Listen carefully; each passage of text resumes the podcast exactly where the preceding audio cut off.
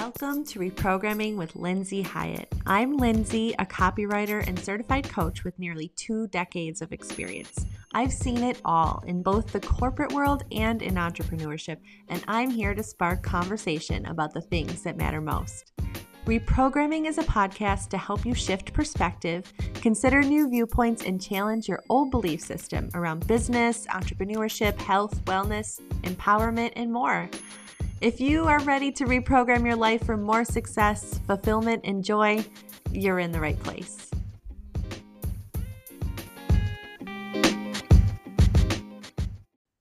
Hello, and welcome to another episode of Reprogramming with Lindsay Hyatt. I'm your host, Lindsay.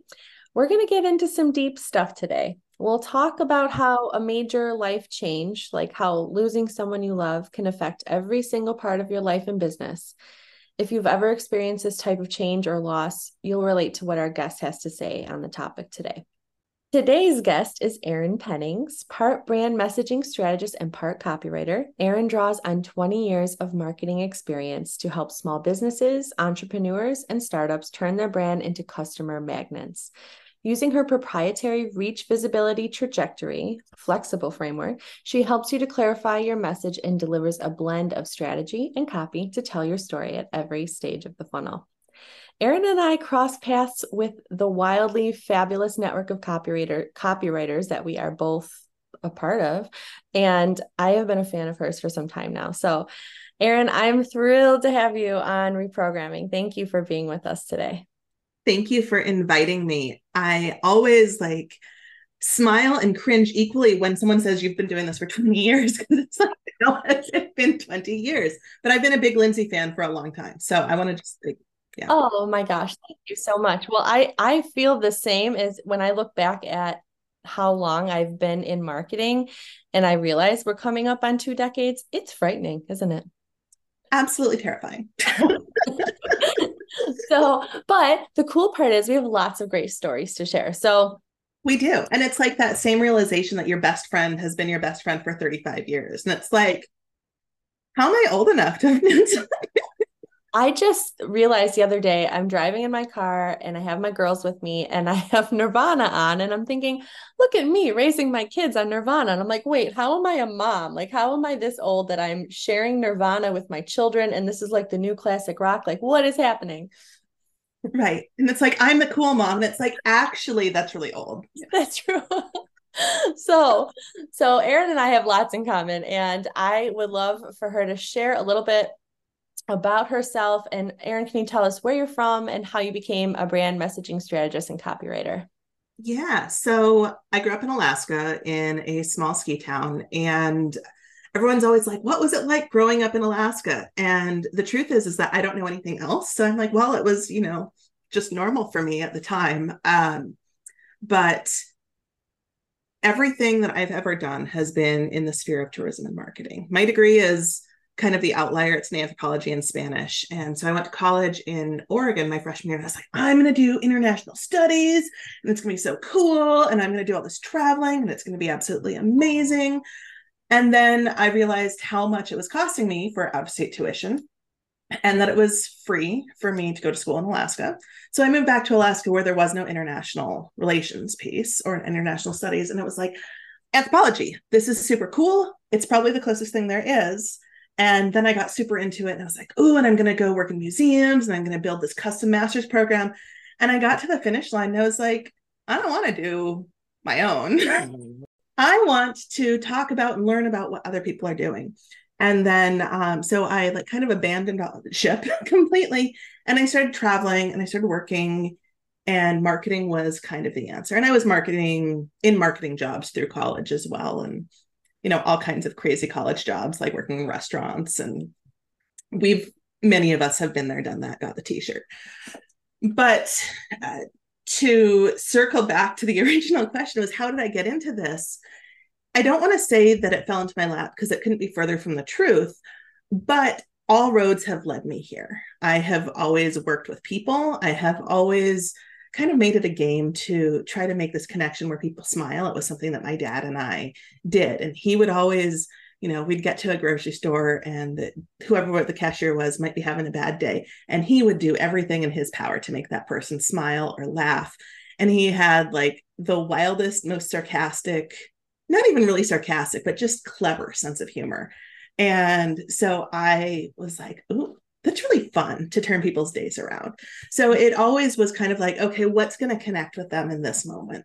What is going to uh, maybe turn this this day into at least just this little moment of of something happy um, or worth smiling about and so part of that i really do think has kind of led here like how do i connect with this person how do i connect with this person in customer service and then as i got into more of the marketing side of things um, whether it was a, an internship at a museum or whether it was sales and marketing for helicopter flight seeing tours.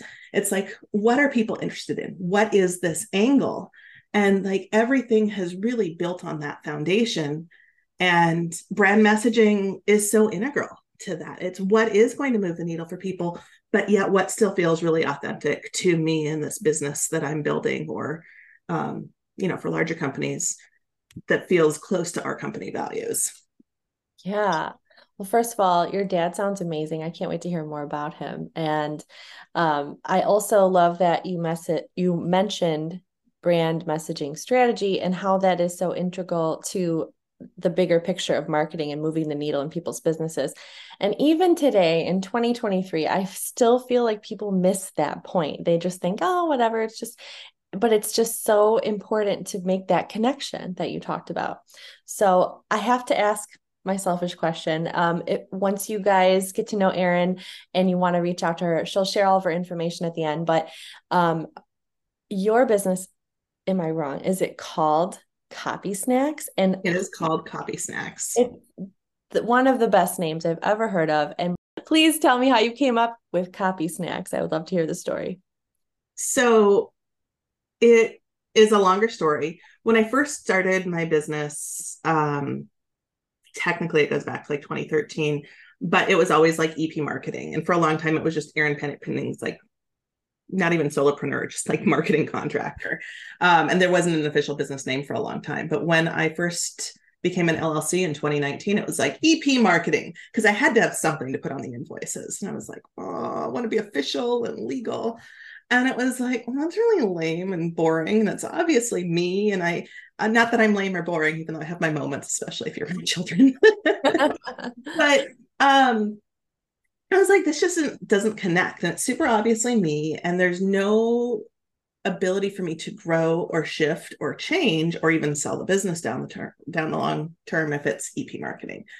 And ironically enough, my own marketing had this huge disconnect because I really wasn't sure what I was doing. And I mean, I think we're all still growing up and maturing our businesses as we go, which is the point of your podcast here. That it's it's all about constantly growing.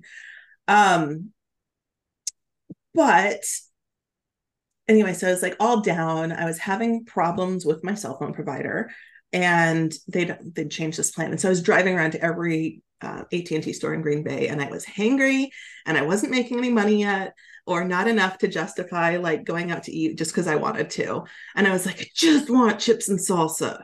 I just want to go to this Mexican restaurant and I probably shouldn't. I should just go home. And I'm like, you just keep reaching for those chips and it's so good. And and all of these things. And I was like, gosh, there's something there. Because remember, like this business disconnects going on in the back of my head. I'm like, people just want to be that. People want to be this irresistible snack and this irresistible appetizer that you also want to be the main event like let's not get wrong and you want to be the dessert and you want to be all these other things but you want people to keep coming back to keep reaching for you and i was like hmm, i'm a copywriter you want to be snacks copy snacks and i like was like you know, hit the brakes, steer, like, I'm going home. I've got to write this down. And so I came up with this like manifesto. Uh, it's not even really a manifesto, but like all of these little sound bites that most of them stuck around for the first year, more or less, in my business. And I think I just like last week officially kind of removed the last one from the website because it doesn't, it fits the vibe, but it doesn't necessarily fit the story that I'm telling as much anymore. And it took me like six months to publish the website, but that's a whole different story. Um, but that's how Copy Snacks was born. I love that it was inspired by chips and salsa because you know what there's it's great to have an entree but there's just I I'd rather just have an app and or some chips and salsa and like a maybe a margarita that just sounds what I want. Like That's what I want. Some glazed shrimp nachos or something. I'm going to be hungry by the time we're done. I know. I was thinking that we should have brought snacks to this. We were not planning this well. We were not planning. So you shared a little bit about your dad, and I know that you lost him, and I would love to hear more about him. And obviously, that's such a major perspective shift in life. Can you share a little bit about that? Yeah, it is. And um, you know, it's been eight years, so I can, has it been eight? It's almost nine, nine years in November of this year. So it's been long enough to have some perspective. Um, so if anyone is like much shorter in the journey, there are still tears. Um, but like I don't know, after the first couple years, it, it just shifts. It, you you learn to live with it, and um, but it does. It changes everything. So my son was one and a half and um, it was I was still working for someone else. I had gone back to work extremely part time. Um, and it, it was an odd fall because my dad was going about setting, and like in retrospect, it's like, did he know? And I don't think he knew, he would have told us if he knew how sick he was. Um, but he was like, I'm going to set up this, you know, investment account for your kid. And your mom has to get her knee surgery this fall like really really weird stuff. And i was like oh you know um, my grandfather was also not doing well. And i'm like mom if you need to put this off to go spend time with like whatever and my dad was like no you are doing this. And it was like okay because he was not like that. He and i butted heads a lot. We have a lot in common now that i'm older i can recognize this. Um we weren't in bad terms but we certainly I was never like daddy's little girl. We got along. Um, and the more I learn about him, and the more, again, the more perspective I get now that I'm a parent who's like, oh my gosh, like I get it. so he was an avalanche coordinator, no, an avalanche controller for the state of Alaska. That's how we got up there. And so he shot down the avalanches or, you know, watch to see when the conditions were right and when they needed to, or to manage the conditions for the road system. And we lived in a ski resort town so we often like would consult at the resort too. And it was just it was just my dad. It was just what he did. I didn't know like how seemingly random that is. Such a cool job. I know i've i've never heard of that job and like well duh that of course it's a job. It's a thing. It's a thing. Yeah. and so he went to all these conferences and he taught all these um, avalanche schools at ski resorts in winter towns around the country after he retired from the state of alaska and even some when he was still there anyway rambling but um, he was teaching some schools in October, late October of 2014, and he came back and he just um, he got sick. And that's not uncommon to like get sick after you've been traveling, hiking altitude, whatever. It's the fall, winter, it's crappy time in Alaska. Um, but he wasn't getting better. And so finally he went into the hospital and um, they had to intubate him because his oxygen was so low. And we found out that night that he had leukemia, acute myeloid leukemia, which, if you don't know about it, most people don't unless you've had experience with it. It is extremely fast acting. There are very few like direct causes unless you maybe had radiation therapy as a child or something younger. So the only two criteria he hit were that he was over 65 and that he was a man. Wow. That was it. So, I mean, it's just a testament like things happen and you have no control over them. Um, no, no major risk factors, but he never knew how sick he was. He uh, didn't wake up again after that. And so it was 10 days in the hospital. It was insanely fast, like insanely fast. But in retrospect, I mean, it really, it sucked. Like there's no way around it. It was awful. Um, but we didn't have to watch him not be able to do the things he wanted to do. He was able to do all of those um, right up till the end. Anyway, so like this is this long build up, all this to say, like it was like world shifting. I was 33. I was not expecting to lose my father at that point. There was no warning. And all of a sudden it was like this identity crisis. And my grandfather ended up passing away two months later. Yeah. And I was just like, the first time I've ever been in therapy in my life.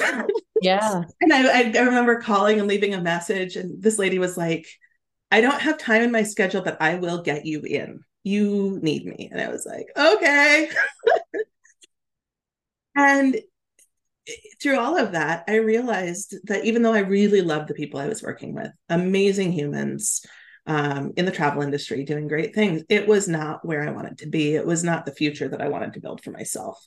And I realized um, no one was going to give me the the life I wanted mm-hmm. unless I made it happen. And as much as people might love me or you know want the best for me, no one was going to make that happen. And so I quit my job. Um, I put my kid on my back and when I say I hiked around Alaska for the next six months, I want you to know, like, I still lived in a house. Like, this was nothing like, like any like into the wild type things, right? No, so we we would go for hikes every day. We joined an organization called Hike It Baby, which is um, now since changed their name, but they're called We Are Outgrown. But I went on hikes every day with my kid. We went on play dates, and it was just like it was really cathartic. Mm-hmm. And I rediscovered like community and finding people to, I don't know, just do positive things together. And then I very, very slowly like started to work back into the freelance world. And it wasn't even intentional at first. It was just like people like, hey, can you write this blog for me? Or I was like, yeah, sure, why not? Let's do this. It's great. You're paying me to do these things. Um, and very slowly but surely it started building. And then I started marketing contract, be, becoming a marketing contractor for um, an online business. And it was very cool because we moved. I could take it with me, which was as a military wife, like, well, I can take this with me. I don't have to start over every three years. Mm-hmm. Um, it was mind blowing. I am very fortunate that I don't have this experience yet. And of course, we all, you know, hope that we don't, we can wait a long, long time before we have to deal with it. But, you know, that is so jarring to lose a, uh, a parent so unexpectedly and so quickly and of course you have the hindsight to say like thank god he didn't have to suffer for a long time but i can only imagine how hard that must have been so i'm very sorry for your loss. And i'm not trying to gloss over it at all. It was like that first year was like this blur like and i don't remember like huge chunks of it. Yeah oh for sure and I I did unfortunately lose my mother-in-law, so I, I I witnessed my husband go through all that quite suddenly and unexpectedly, and it takes a long time to get to the place where you're at, where you can have you know some kind of perspective on the situation, and um, it's just tough. Yeah, and I think you know I it's interesting. I it was probably only like five months later that I started going out, but again, it was like I could not sit around. I had a one and a half year old at that point. That's right. And as it turned out, like I about five days into being a stay at home mom, that the best way to be a stay at home mom is to never be at home because then you're not constantly following up and cleaning after them. So we packed all kinds of snacks in the car. And by going out and doing stuff, like it just, it was easier to not be there uh, for a number of reasons, but not the least of which was this kid who was needed to be stimulated by all these things, and um, it was much easier to have him on my back or like in a controlled area, like even if he was eating dirt, which he did a lot of, um, you know, than it was to try to just clean up and keep this kid entertained otherwise. Oh yeah, I hear that. I think almost all parents can relate to that. And again, having such a little one at that time, like that's just enough on its own without having to deal with like this kind of level of trauma at the same time. So what are some of the obstacles that you navigated during this time? So maybe it was right after or as you started to move forward. Was there anything that helped make a difference for you when the times were really hard? You know, that's a really good question. And I'm not I'm going to cry here. Um I'm not sure that anything in the moment makes it better. I remember messaging a friend, I'm like, when does this pain stop? Bear with me for a minute here. Um, I know no one can see me, but here I am, like, Shh. um, and I remember like just sitting down in the shower and sobbing. but I think I think knowing that those really tough days had endings. Um, and I think like when you get to the year mark and all of a sudden, like you've been through every anniversary, you've been through every birthday, you've been through that. So all of a sudden it's like, oh, yeah, these days really sucked last year. And I remember this. And here's what was going on. But um, I've made it through them. 100% track record. And that, that is particularly powerful. And so it doesn't help you in the moment, but it helps you much, much more after the fact. And there's no way around it. There is only going through it and learning to live with it. And I mean, that's the hardest shift, I think, mm-hmm. is that it's not saying, and we have this weird relationship with death in this country, in, in the Western world in general, but it's like, it just it fundamentally changes you and so it changes your relationship with yourself and how you see everything and learning to accept that is hard. I would say it's like making the switch from being um from in my life a 30 year old woman who has been an only child and has only ever been responsible for herself to all of a sudden being responsible for this tiny human. It is that big of a shift in your life. So it's not something I think you can consciously do. And whatever other people tell you, you're like, yeah, that's not my experience because it's a totally different journey for each of us because we all had different relationships with that person and that version of yourself. Hmm. Which, mm. I mean, I feel like it's very, very vague, yet also extremely specific to talk about. I and it's so powerful. I think only people that have been through something like this can really understand you know that level of of shifting and and even looking at like this version of the person I loved and who I was with that person and suddenly that's over and to move yeah. from there there's a really powerful poem. It's called The Next Room, and I am not going to um, find it or read it while we're on this podcast, but I will send you a copy you can put in the show notes because it was something that I found really, really helpful. And it was, it was about that changing changing dynamic within your life changing relationship but it's super powerful and it was very very comforting mm, thank you yeah that would be a great a great resource. I um, read it now like I'm going to be a disaster. You're never going to get me. I'm sorry. No, no, no. I it's just a it's a lot, and even after this time, it's still always there. Like you said, it just changes. Uh, you mentioned that you know you decided at that time to leave the job you were in. I'm curious if it was something that happened or uh, you know after after going through this that made you think like whoa i got i got to do something else like was there something in particular that sparked that for you it probably felt very sudden to the woman who i worked for but it was not sudden um there had been thoughts for a while that it wasn't necessarily where i wanted to be but there is a certain comfort in knowing what the situation is and being able to account for things. And I think we've all been there. It's not, sometimes it's not making a change out of fear, and sometimes it's not making a change just because there is so much other chaos in your life that this thing you can count on is worth a lot as like this um, pillar in your life. It's like stability. Yeah, that's a really good word. Who knew? but yeah, that stability, no matter what it is, is something that you can count on and so um, during the time I was in that job, we we moved cross country. We um, had a baby. My husband left the military. He was actually in training um, away for for four months um, with the National Guard while I was going through this. Like he was there when when his dad passed away, but like he left two months later because he had to. And so um, finally, it was like, you know what? no matter how stable this is, no matter how good it is, it's not where I want to be. I don't know what I want to do, but I know that it's not this, not right now, maybe later, maybe in a different way. Um, it was not, suffice to say, it was not a sudden thing. It just, it was the right time.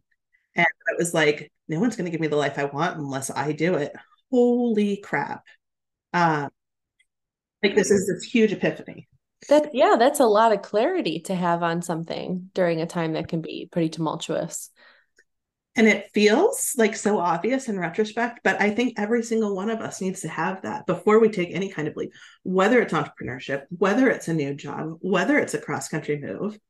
And then it's like, well, what's the worst that happens? It doesn't work out and we figure something else out. And that that takes a lot to get to that point. Even now, I'm like, do I want to let this thing go?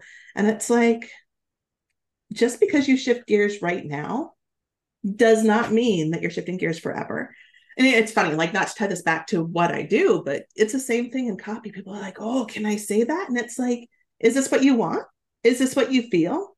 Then yes, say it. There are not so many people out there for most of us. Most of us are not so famous that if we say one wrong word, mm-hmm. especially if our heart is in the right place, that we can't come back from it. Yeah. Because we don't have people who are watching for us to fail and cheering for us to fail. Most of us just have people that are cheering for us to succeed. And so test something, put it out there. If you hate it, if you don't love it, you can always change it.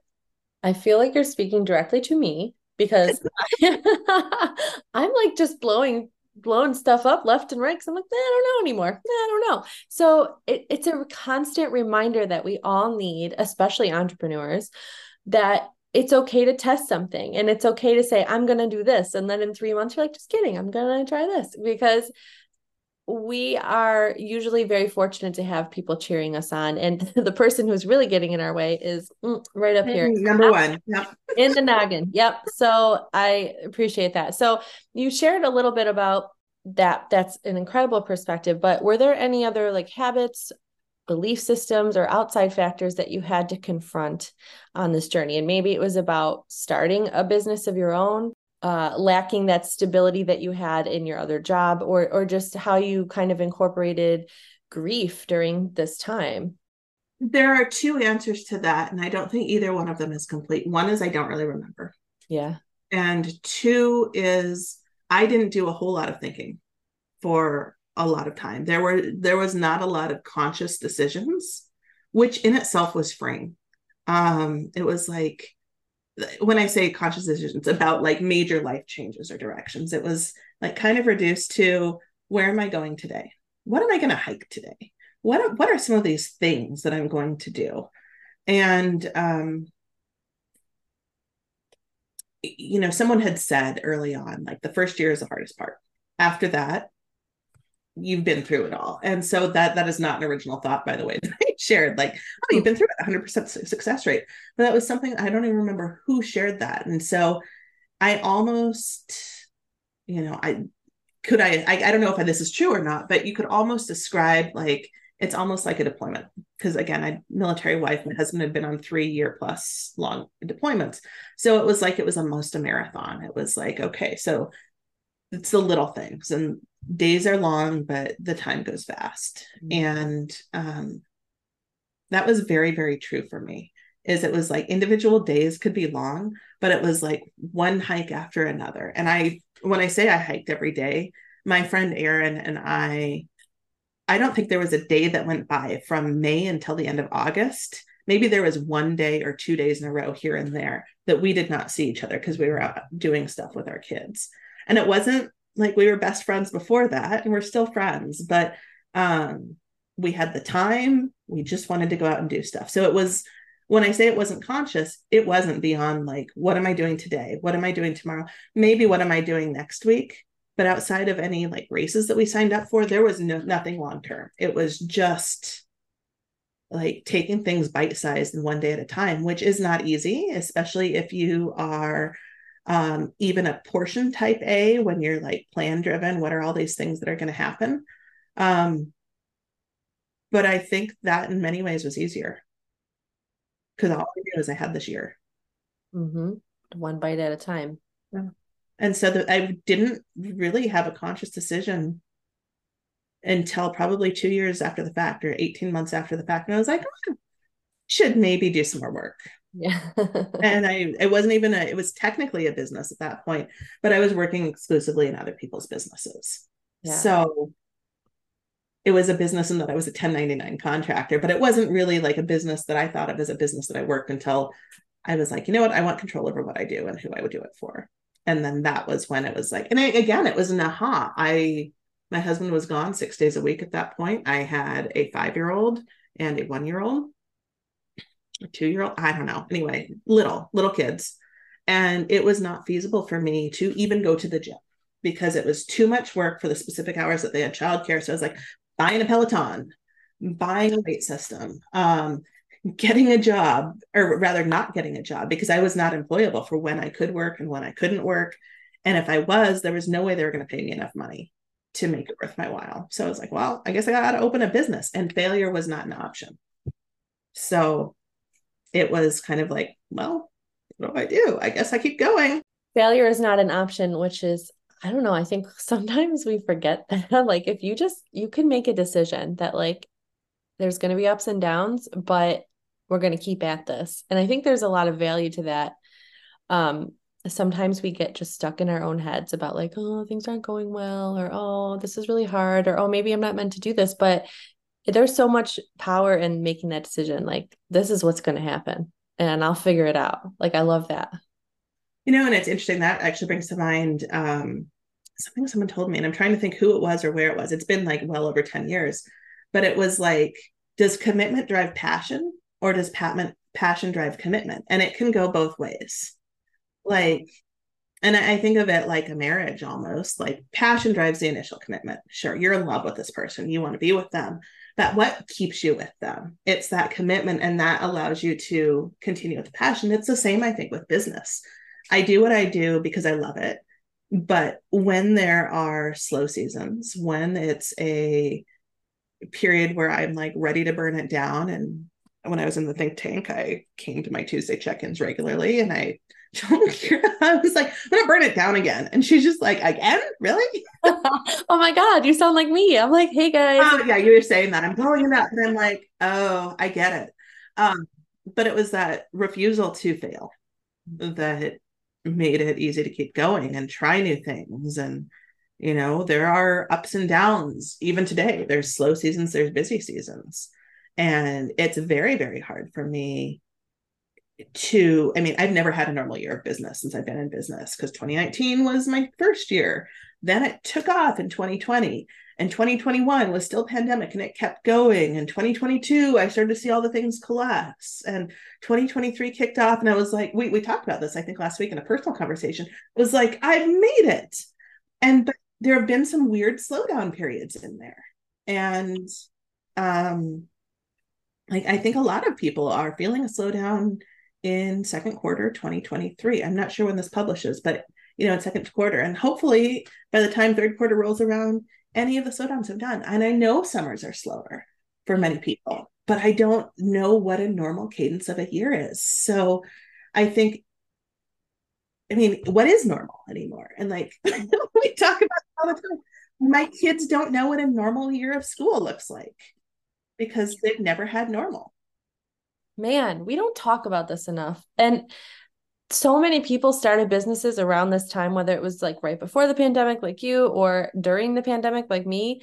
And we have this like kind of warped view of like what to expect because we've never had a quote normal year of business where it's like, yeah, okay, I can expect this pattern. And in the summer, it's definitely going to be slow. So I'll plan for that. Or, you know, I, I'm just like seeing things from this new perspective where we all were on this high so many of us uh, during the pandemic because people were home and people were just consuming and ready to invest and they had maybe a little extra cash flow and all of this.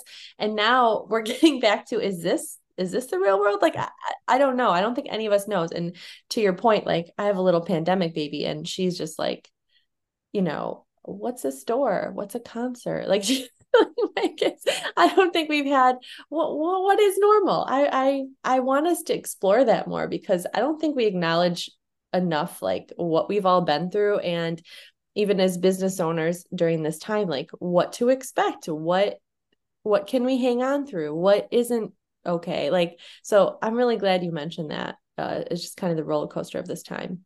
Yeah i mean there's going to be so much that we're unpacking for years. So with all of that if you could leave the audience with one fresh perspective to consider in their own lives, what would it be? And you have already given us so many, so no pressure. um, can I leave like 3 mm-hmm. is that okay? Mm-hmm. Um, so I think number one is no one is going to make it happen unless you do. So whatever that is, if you could wave a magic wand and figure out like what you want, close your eyes, ignore like all the things that you want, all of the problems that are standing in your way. What is this end thing that you want? And, and maybe it's like five years away, maybe it's 10 years away. Then what are the, then like look at now, try to look at it as objectively as possible. What would you have done to reach that point? And then you can start to break it off bite by bite by bite. Um, for the record, I still don't know. yeah. no idea. Like all of the advice that I give people, like kind of like do as I say, not as I do. But you you have to find your own path, and that's one of the ways to do that. And so, um, what's the worst that happens if you take a leap? Is it life or death? Like you get a new perspective on that. Um, is it like, you know, am I going to live in a cardboard box for the rest of my life if this fails? Mm-hmm. And the answer is probably not. Mm-hmm. The, I mean, if the answer is yes, then maybe take it off bite size by bite size. But um, if it's not, like, what what is stopping you from trying?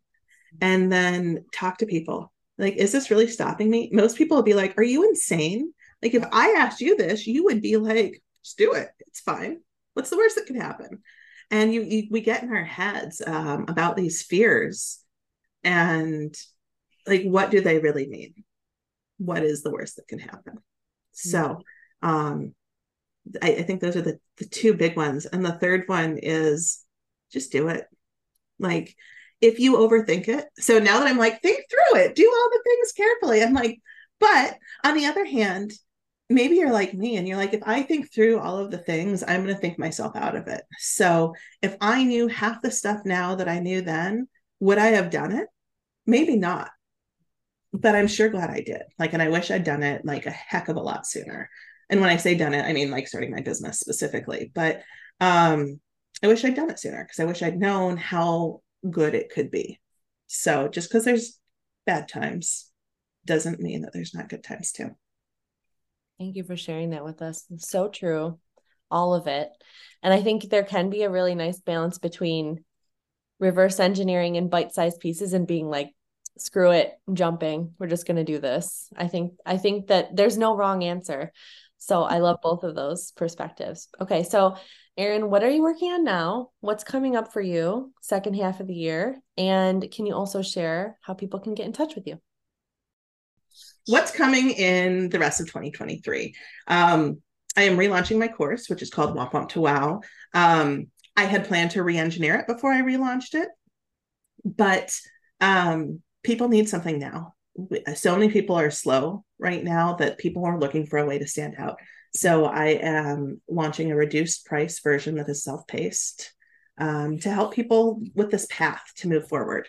Because um, sometimes you need a little kick in the, in the rear end, especially if you're a writer who does this for other people and cannot do it for yourself.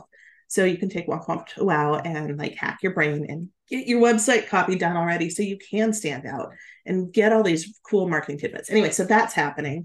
In the background, I'm going to be refreshing it for a relaunch probably sometime in 2024 to be determined. I'm not going to be pigeonholed into that. Um, because I did, I I overlaunched myself in 2022, and so now I'm just taking a step back and taking things on a um, as I feel like it basis, which feels good, and that allows me to take a week off every month if I so choose. Um, and like it usually gets loaded really heavy at the end of the year because it's a slow time anyway. Um, but then I get I take some time off in the summer too. I love that flexibility. And I I mean Whomp Whomp to Wow. Stop it with these names, the best names out there.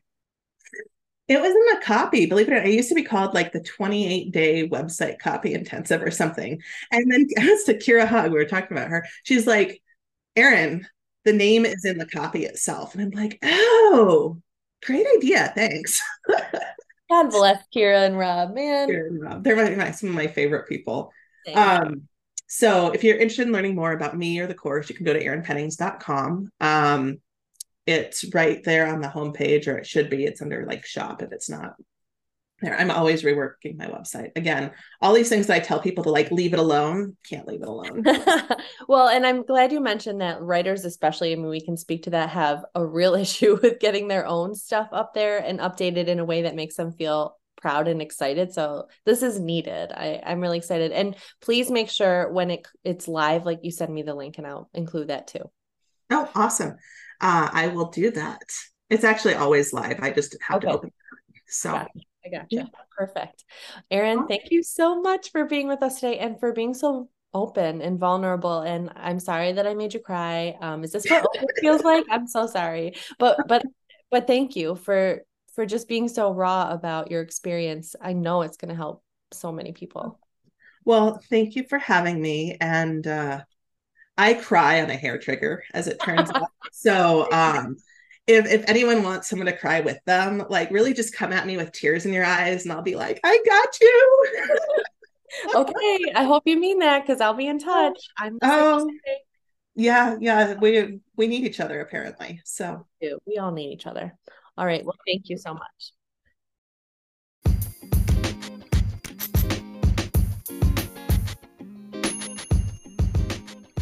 Thanks for joining me on this episode of Reprogramming.